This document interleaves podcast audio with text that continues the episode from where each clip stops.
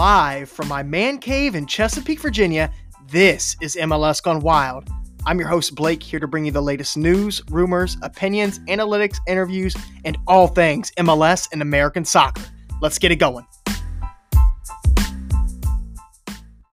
Hello and welcome to MLS Gone Wild, Season 4, Episode 8. This is your host, Blake.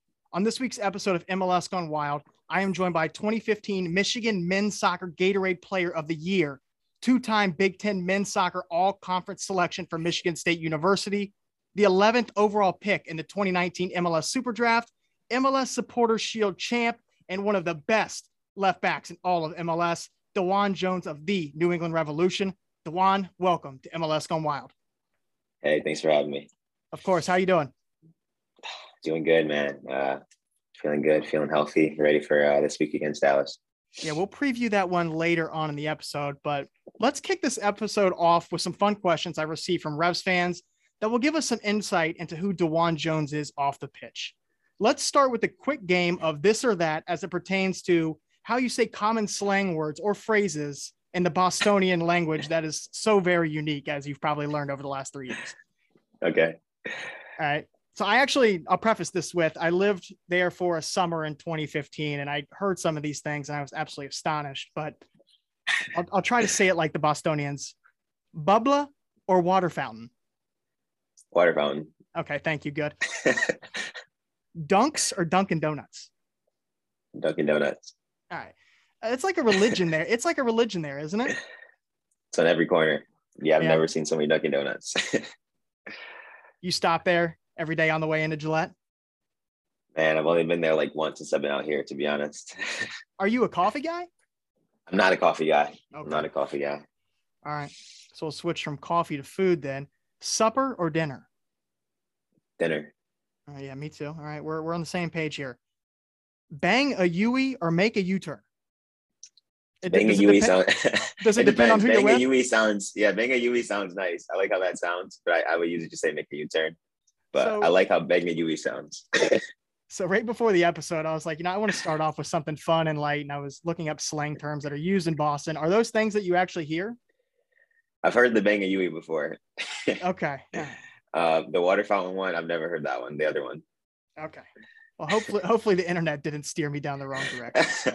But I'm sure the Revs fans that will listen to this will let me know. So, Revs fans, if you're listening, please let me know of those four things. What what, what do you say? All right, but we'll keep going here. What's your favorite song? Who's your favorite artist? At the moment, um, it's Super Gremlin by Kodak Black. Just came out pretty recently. I like I like it. I think it's good for a pregame. Gets me gets me in the right mindset. Gets me in the right mood. But my favorite artist has to be Kanye West. Um, he's yeah. It's been a little been a little crazy stuff going on recently in the media, but I just feel like his albums are just another level. Like his storytelling, his how inspiring he is. Watching his documentary now on Netflix. That I through it's- the wire story is insane. Yeah. bro. And how they portray Yeah. it in the documentary is so cool. yeah, it's amazing. Uh, he's he's a, honestly a big inspiration, and yeah, I would say Kanye West.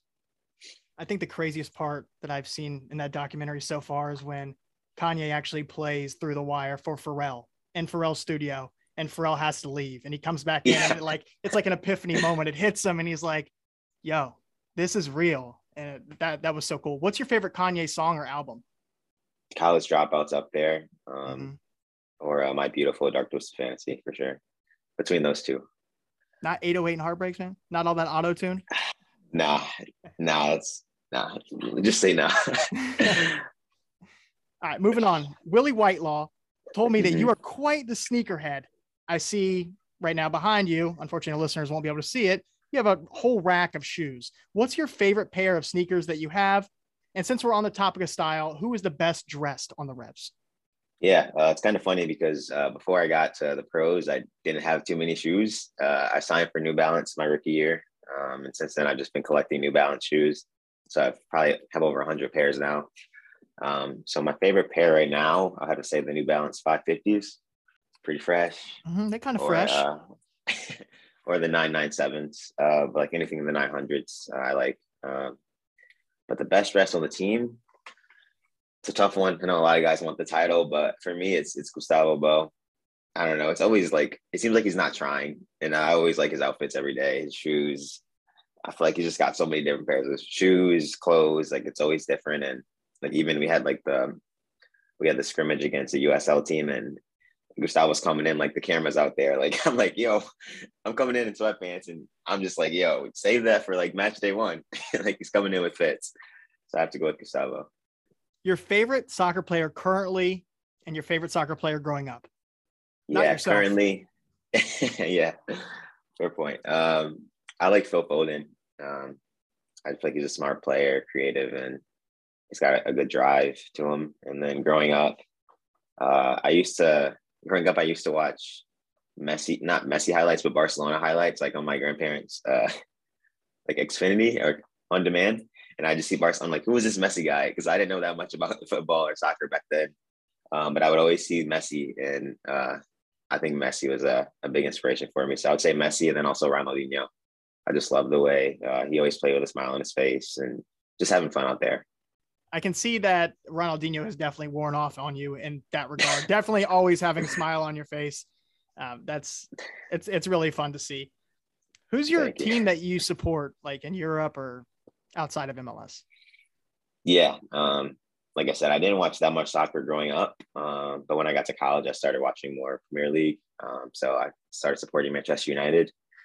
I think a big part of that was uh, that's when the Rashford first broke onto the scene and then Jesse Lingard was there too, having a great year. And I like Jesse Lingard, and then Pogba was there too. Just doing the celebrations, like again, having fun out there. I I thought Rashford was a great player, exciting, fast, direct. Just I was like, all right, this is the team I'm supporting.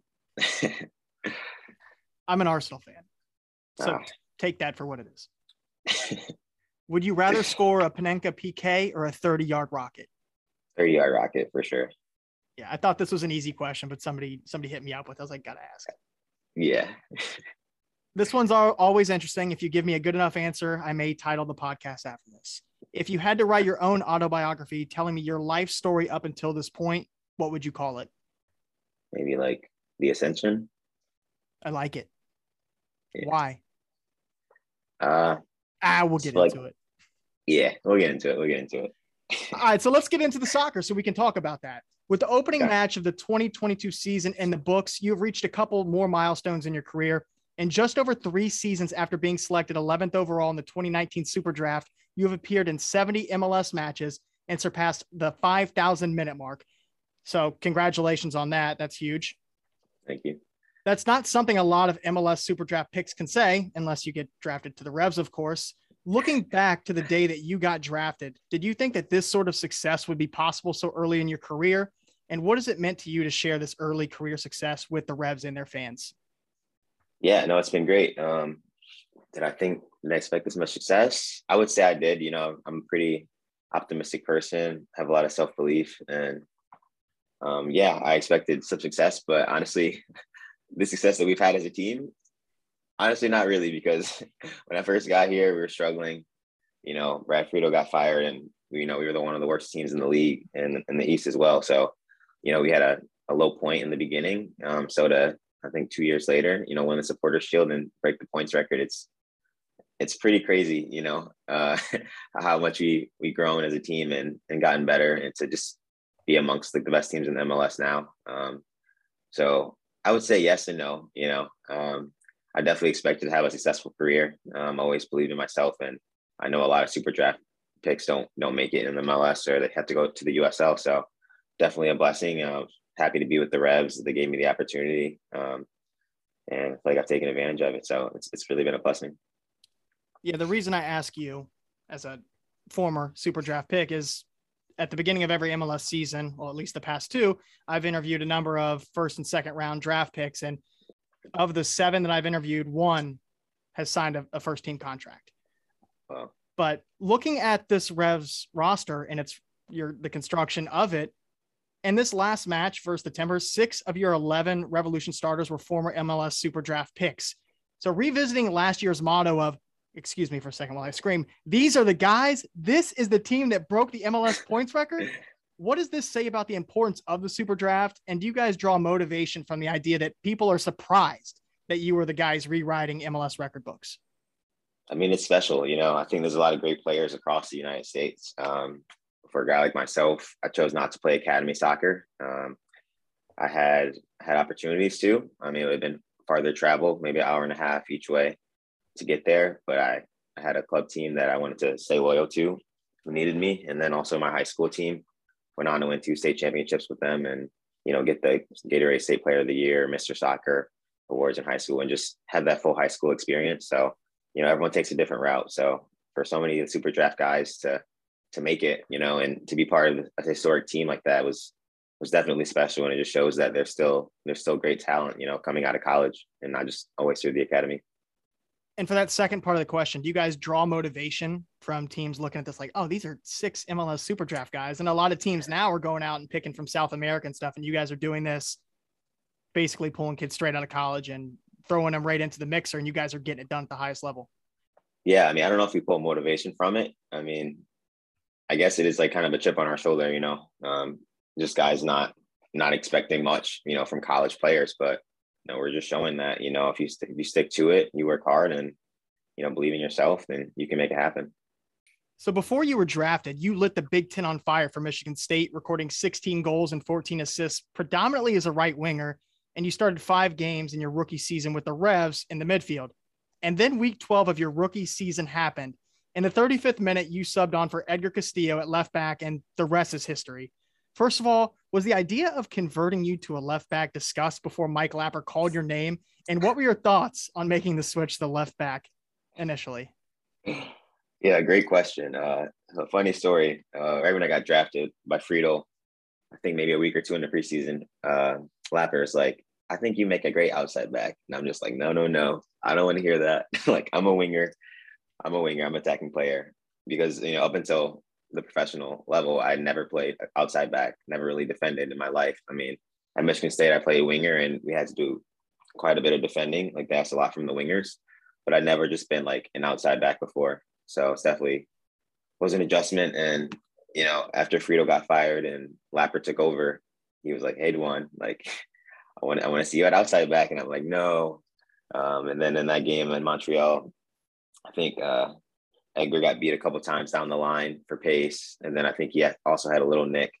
So Lapper's like, "DeJuan, start warming up." I'm like, "Oh wow, it's happening!" And then I get in there, and I felt great. Um, I think I don't know if you remember, but that's the game where I had like the 60 yard run down the sideline, did the Ronaldo chop through the guy's legs, and then that like went viral on 433, all these big Instagram accounts. Um, and then from there, um, I think we played against LA Galaxy a few games later, right before Bruce took over had another solid performance. And then when Bruce and the staff took over, I was they just saw me as a, as a left back. Um, so yeah, it was quite the transition. Um, but I think for me, uh, with my skill set of just my stamina and my speed, um, being able to get up and down, it's kind of a good it's a good position for me, honestly. Um, just because I can do it, you know. I still feel like I could contribute a lot in the attack and in the system that we're playing now. Um, Bruce gives me the the freedom to to still get forward and and still attack um, obviously with more defensive responsibilities. But um, so yeah, it's been great. So you already touched on my follow-up question, which was great. It was exactly about your skill set and your mentality and, and how that's helped you adjust. But a question I did get from fans, mm-hmm. something that Revs seem to do and do it pretty successfully is bringing these college kids that play one position and transition them into a, a different position. Look at you, look at where Tajon Buchanan is now. You know, Tajon Buchanan got moved and then he got moved back up higher up the pitch. Say the Revs do bring in another left back that can that can do the job. Is moving higher up the pitch something that you would want to do for the Revs? Not playing specifically the left wing back spot, or is that home for you now? Yeah, um, I mean, I'm definitely open to playing in the attack. You know, it's nothing more fun than scoring goals and getting assists. Um, so, I mean, I'm, I'm very happy in the role that I'm at right now. But if they wanted to play me in a higher position, I think that would be great. I feel like I have a lot to contribute to the attack. So if I'm basically full time attack, I think I could, you know, get a lot of production there and help the team score score some more goals. So, I mean, I would be open to it, but if, if you ask Bruce and staff, I I don't think that's their plan for me. So in your first two seasons of playing for the Revs, playing left back, you just totaled one goal and one assist. All right, then 2021 happens, three goals, five assists in 2,546 minutes was there a tactical adjustment that attributed to your uptick in offensive production? or if not, like what led to that breakout 2021 season? Yeah, so my rookie year, uh, we had Chris, Cristian Penilla, and basically the coaches told me stay back, pass the ball to him, and let him go one on one. So when I was playing left back my rookie year, I feel like I just really couldn't get into the attack that much. And then my second year, I was able to get a little bit more forward, but I was also splitting reps with Alex Buttner. Um, so I, I would start and then he would start. Uh, then I had an injury. So my second year, it was kind of tough. And then third year, uh, they basically showed their trust in me. They, they made me the out and out starter. Um, and I think that helps, you know, playing every week definitely, you know, gives you the more confidence uh, uh, in yourself and just getting those game reps is definitely helpful. Um, and then just in the, the way we play, they asked a lot of the outside backs to get forward in the attack. And then uh, even more so halfway through the year last year, they're just asking me to go one on one at guys when I had the opportunity. Um, so really giving me the green light in the attack. Um, so I think all that helped. Um, and yeah, like I just finally put it all together, you know. Um, so I'm looking forward to this year. You know, it was a good year for me last year, but I know I have a lot more to offer um, to this team and a lot more skills uh, and quality that I can show. So I'm excited for this year. So between the 2020 and 2021 season, is there a part of your game that you focused on improving the most to lead to that 2021 production? Yeah, just the technical side. Um, I would say, you know, getting sharper with my passes, and then also just uh, tactically knowing knowing when I can get forward, knowing where the space is, um, and then also defensively as well, just uh, tucking in off my center back, um, anticipating plays quicker and faster. You know, these are all things that I work on every day, and I, I watch a lot of film, so I think that's a big part of you know how I continue to improve. Uh, so just you know, keeping my head down, staying focused, and and looking to get better every day. So 2021 was a record season for you. It was obviously a record season for the Revs as well, setting the MLS all-time points record. So you guys had that thing locked up with plenty of games left in the season last year, but how did it feel for you when you guys finally won and you could say to yourself, I was the starting left back for one of the greatest MLS teams in history? It's an incredible feeling, you know. It's definitely a season that I'll never forget. You know, it just takes so much consistency and uh, to just stay at that high high of a level for you know all 34 games in the season. You know, home and away, we had the same mentality to get three points, and you know to to be pretty close to that for the full year with you know with injuries, with international call ups, uh, you know three games in eight days, multiple times. You know, it was a tough year, but I mean we just stuck together, and you know it's a it's a special season and that we'll never forget. But you know, like I said, you know, we have another year. So like we set a new standard for ourselves, you know, am, am I saying we'll break the points record again? You know, who knows, maybe, but you know, we set, we set the bar high. So we're looking forward to following that up this year with, you know, another strong campaign. When you guys won the supporter shield, it wasn't because you guys just played a full 90 and had a dominant performance and won. You guys found out on the bus on the way home. T- tell us a little bit about that and kind of how anticlimactic that that may have seemed and like what that what that whole thing was like? Yeah, I can't remember which city we were in, but we were on our way to a hotel, and um, like the team was split half and half on the bus. So we were watching, I think maybe a Seattle game on the phone, and I don't know if they lost or tied, but you know, guys are screaming on the bus. But like it felt kind of weird. But then right right after we got off the bus, you know, everyone was dapping each other up. Like we took a nice group shot, so that made it feel better. You know, Bruce gave us a nice speech when we got into the hotel. Um, but to actually lift that trophy uh, in front of our home fans, you know, that was a special moment. Um, just to see, you know, how long the fans have waited for a trophy, you know, uh, it was cool. Um, but, you know, like I said, we got another year and we set the bar high. So we got to follow that up with another good year. So prior to you being drafted in 2019, you touched on this a little bit ago. You guys were on the outside looking in, basically at the bottom of the Eastern Conference table. Playoffs weren't even a thing for you guys. It wasn't going to happen. And then Bruce Arena took over. You guys made the playoffs, had a huge turnaround. And then two and a half years later, you guys win the supporter shield. Crazy turnaround, but Bruce Arena is uh, obviously a hell of a coach. Can you tell myself and the listeners just like what Bruce Arena has been able to do from a tactical and like cultural standpoint to do a full 360 for this Revs organization? Yeah. Yeah. Um, Bruce is he's such a great man manager. You know, he he gets the right guys and it just has us all working together uh, under the same page. And working hard for each other. You know, tactically, he puts us in the right spots, but he really allows us to be creative out there on the field.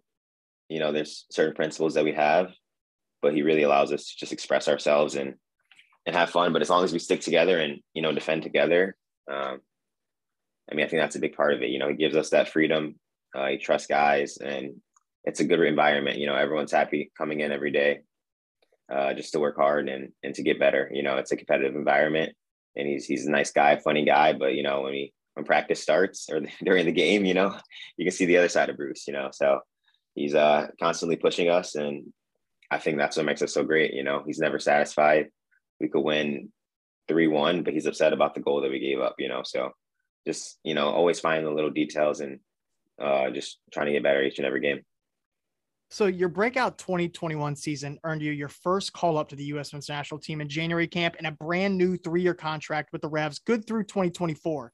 Let's start with your time spent in Phoenix with the USMNT. For you personally, what did it mean to you to earn that first call up and have a chance to represent your country at the senior level? It's amazing. Uh, you know, playing for the national team. I'm sure every every little kid who plays soccer dreams about that. You know, so uh, it's kind of a, a great first step. You know, um, I'm getting called into a camp in the World Cup year, and you know it's a World Cup year, and everyone's told me how crazy World Cup years are. So uh, just to be, you know, amongst amongst the group of players that have potential to be selected for the World Cup is uh, is amazing. Um, so, but yeah, the experience at Phoenix was awesome. Uh, just getting around the coaching staff, around some of these top level guys uh, in the MLS, and just seeing the the level and the standard that they have at the national team was was great. You know, it's truly a brotherhood there, and they welcomed me and I felt accepted. Um, so yeah, it was great just to get in front of the coaching staff, you know, show them what I can do, show them what I bring to the to the program and you know what I could bring to the team going forward. Talking about what you bring to the team and your conversations with Greg Berhalter, what does he think that you can supply for the U.S. men's national team going forward?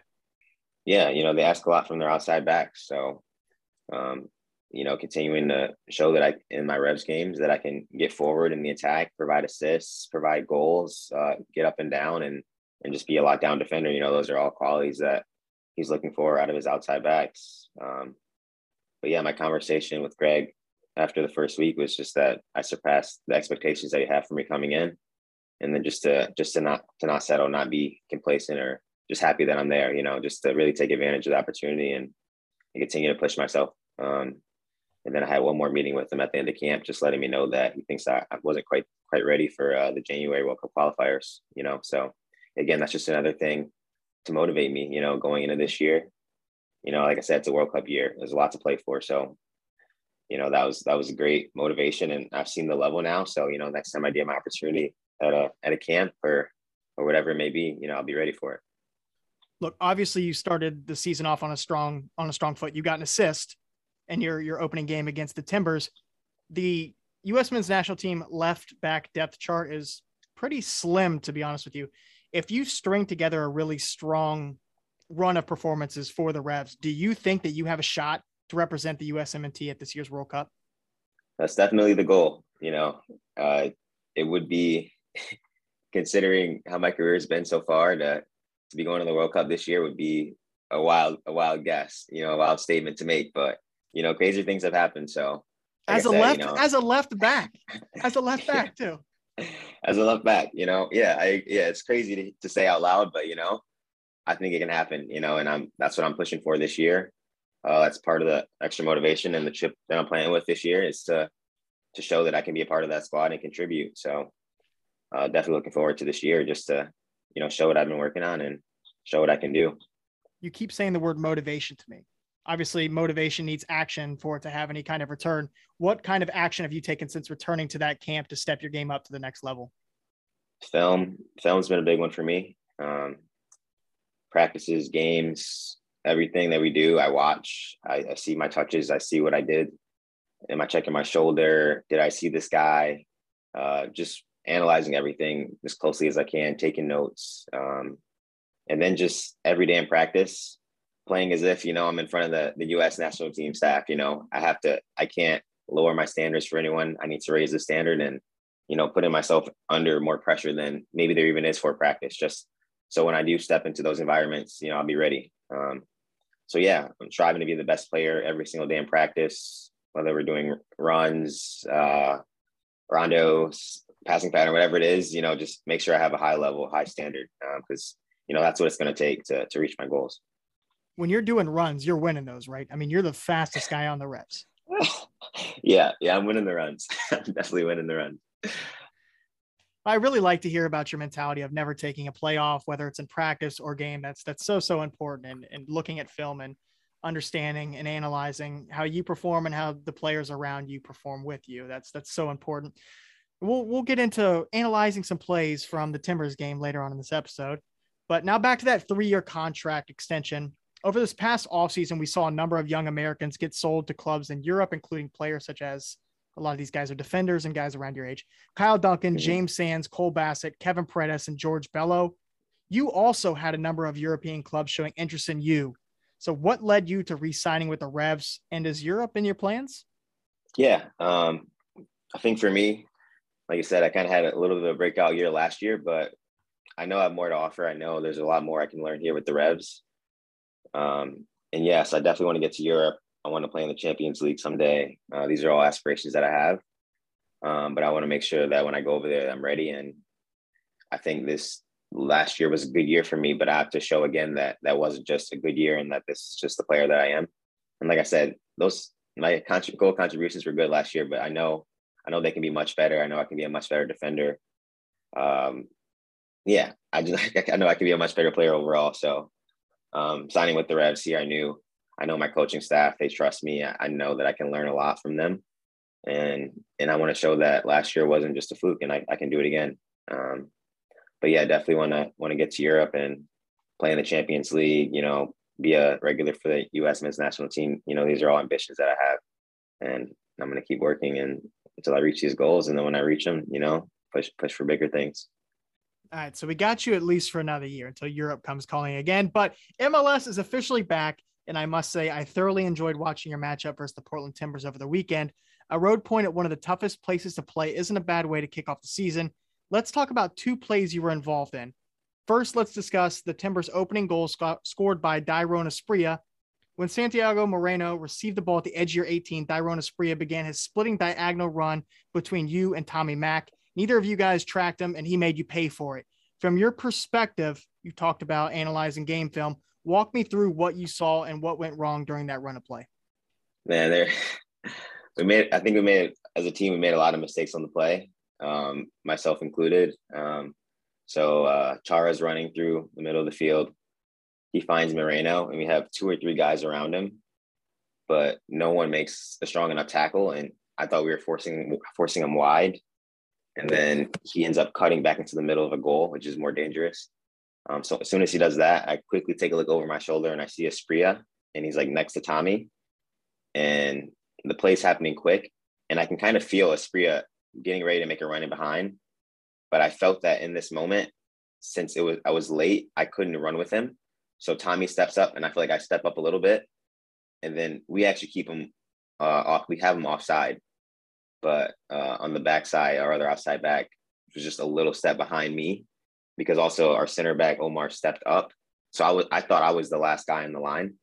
So with his run, I felt that he was running, and I didn't think I could get get with him. So I tried to play the offside trap, and unfortunately, uh, we had someone that was a little bit behind me, which kept him on side. But you know, it's just a bang bang play. It happens quick. Um, so yeah, we just got to sort that out. I think if we can tackle the guy before he can turn back into the middle, you know the play never happens but again it's it's all about communicating and, and learning from it like i said we'll take the point on the road and you know we've already watched the film and we, we know how we're going to solve the problem next time so i mean that's what it's all about learning and you're not making the same mistake twice I'm glad you said it there, communicating, because you know Tommy Mack isn't the fastest guy, so he ain't running with Dairon Asprilla, so he's gonna be screaming DeJuan, DeJuan. yeah, no, for sure. Uh, did, like said, did Tommy Mack say anything to you? during the play? Was he talking? We talked. We talked about it. He talked about it today. He said he thinks he, he didn't say anything. I really didn't hear him, but again, I it's my responsibility to also check my shoulder, and I I kind of saw him. So I guess to play it safe, I should have just ran with him or anticipated that this run was coming because I did feel him when he ran, but I didn't hear anything. Um, but I thought we can get him on the offside trap, but you know, it caught us this time. How good are the Timbers, man? Man, they're good I mean, that, that attack is lethal. You know, they're so quick, they counter very quickly, and you know they're just they're good players. You saw the you saw the bicycle kick, you saw the pass the guy made. Like, I mean, these are these are high level plays. You know, I mean, obviously we can defend that first the first goal better, but it's it's a great ball, great first touch, and then a good finish. So, you know, that's going to happen sometimes. Sometimes you know better offense beats good defense, even though defense wasn't great on that play. Uh, I mean, it's a great goal by them. Um, but yeah, Timbers are an exciting team, and you know they're in the MLS Cup for a reason last year. Yeah, my my first thoughts when I when I saw that goal unfold, I'm like, oh my god, what a pass by Santiago Moreno. I didn't I didn't even see Dairon Asprilla's run. I had no idea where he even freaking came from. It was like magic because I was so focused yeah. on the pass itself. He made the pass. I looked and I'm trying to see can I make a play on this ball, and it's just the perfect. I I, I can't get there. That's what I'm thinking. Even if I did run, could I have got there? I don't know. I don't know. It was a, it was a great pass. Well, that's neither here nor there. But a little over a minute later, while Timber Joey was still sawing his log and the Timbers Army was still celebrating, you guys again took the lead thanks to your assist to the debut guy, Sebastian Lletget. This whole play came off of a throw in where you found Gustavo Bou and just continued to run down the touchline until Tommy Mack played you in behind. Was this whole sequence something off the training ground? And how important was it for you guys to respond quickly with a goal?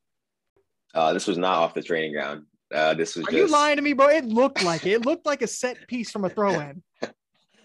I wish I could say that it was, but uh, what you didn't say is uh, actually the first part of their goal. The first goal, there's like a, a ball in the air, and I'm like sitting waiting for it, and then Chara comes, doesn't make a play on the ball at all, and just like kind of body checks me. So I missed the header.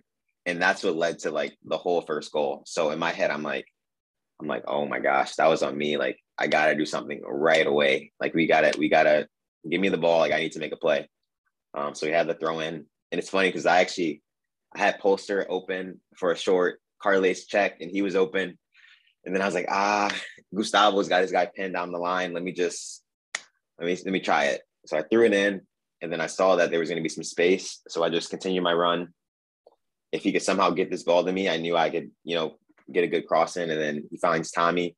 I scream at Tommy as soon as Tommy gets it. He he hits me one in the air, but he, he got it in front of me and it was a tough pass. So he put it in the right spot, took a good first touch, looked up, and Adam made a great run, dragging the first two defenders to the front post. And then mm-hmm. I, I looked when I looked up, I saw the jet just make just great movement on his on his goal, and then to finish it like that on his left first time was was class. So you know, it was a great goal, a great response, and you know, if we don't respond quickly like that, who knows what happens that game? It could be two one to the Timbers. You know, so it was a great response, and you know, it shows a fight in our team. I used to do a segment on this podcast. Well, thanks to my old co-host Mike Delaney. Shout out Mike D. It was called All the Small Things, and I think you just said something right there that I would absolutely highlight. It was when Adam Buksa made that run to the near post, dragging both defenders with him, taking them to the touchline, and Sebastian Lletget just held up for just a second. And it's sometimes just those split second things, and one uh, one runner taking two guys' attention off him, and it was wonderful. But like as soon as you threw it in, it was an instant reaction from you. You're just like, I'm running down the line, and it's gonna be a wall. Pa- it's gonna be a wall pass off Tommy Mack. And Tommy Mack tried you again, man. He didn't talk to you on the first one, and then he plays you this this ball in the air and there's a there's a great picture of you that i saw floating around on social media of you just leaping after the ball to get a really good clean first touch and handle that ever so delightfully a lot of players couldn't and you just handled it really well and a lot of people we haven't even mentioned this this podcast you're primarily right footed yeah yeah and they got you on the left and you're serving dimes all day long yeah uh, so what's funny about that is uh, the first game when Mike Lapper put me uh, against Montreal when he put me at left back, he asked me because like I hadn't played outside back. He was like, "Do you want Brandon to go left and you can play right back?" Just because I was naturally right footed, and I'm like, "No, like you know what? Let me go left back because I'm confident on my left. My whole life, everything I do with my right foot, I would do it again on my left. And like I said, Messi was one of my big inspirations, and he was lefty, so I'd be in the backyard practicing my moves like Messi, and you know, shooting it with my left or passing it with my left. So, you know, I, am comfortable on my left. So, and I, I, mean, I feel like I continue to get even more comfortable on my left foot, you know, year after year. So, um, I feel like I'm a two two footed player. Um, anything I do with my right, I feel comfortable doing on my left.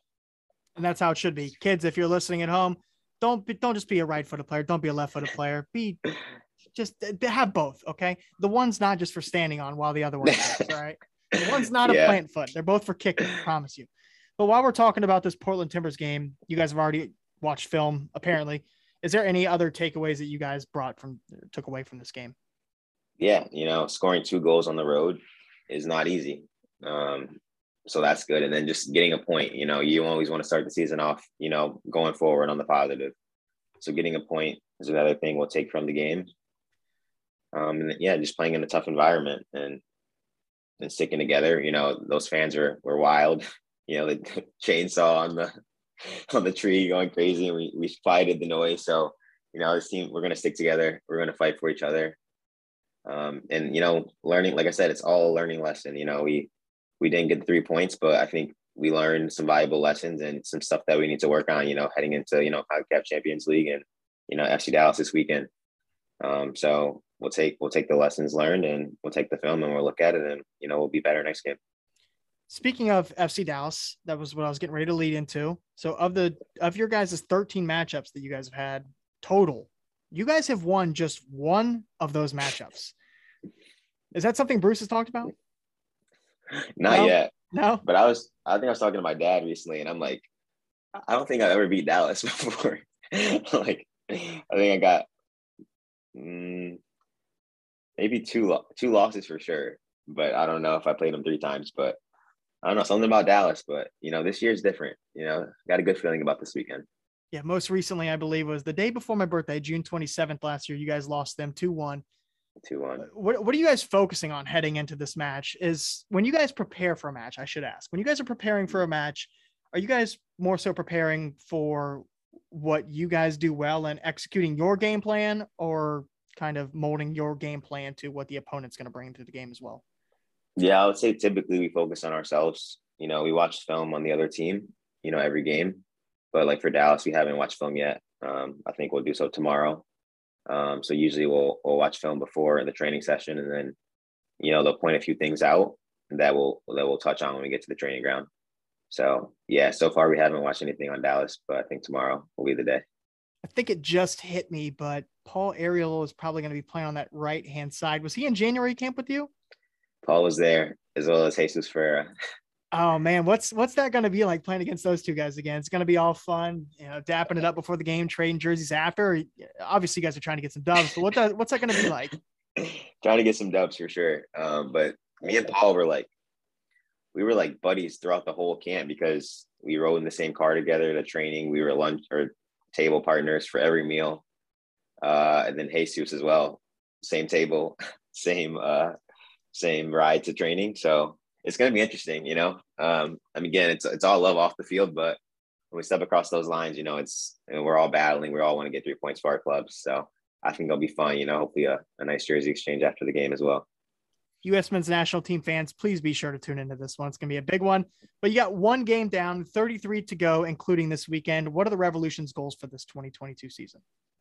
Man, just to to be competitive. You know, uh, I mean, last year we won the Supporters Shield, which is awesome, but you know, we didn't we didn't do it in the playoffs. So, I mean, the main thing is just getting ready for the playoffs. Obviously, we want to have a strong campaign, win games on the road, take care of games at home, but we want to be built for for the playoffs this year. We want to go into the playoffs ready, on fire, and and motivated. You know, we we've had some we had an early exit last year, strong campaign the year before in the playoffs, but you know, MLS Cup is the ultimate thing.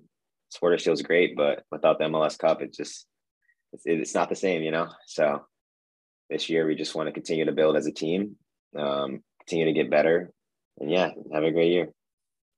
Any personal goals? Personal goals. Um, concrete, not just get better. Any any concrete goals?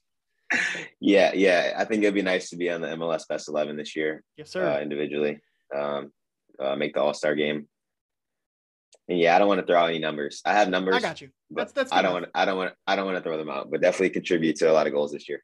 I got you. I got two more questions for you.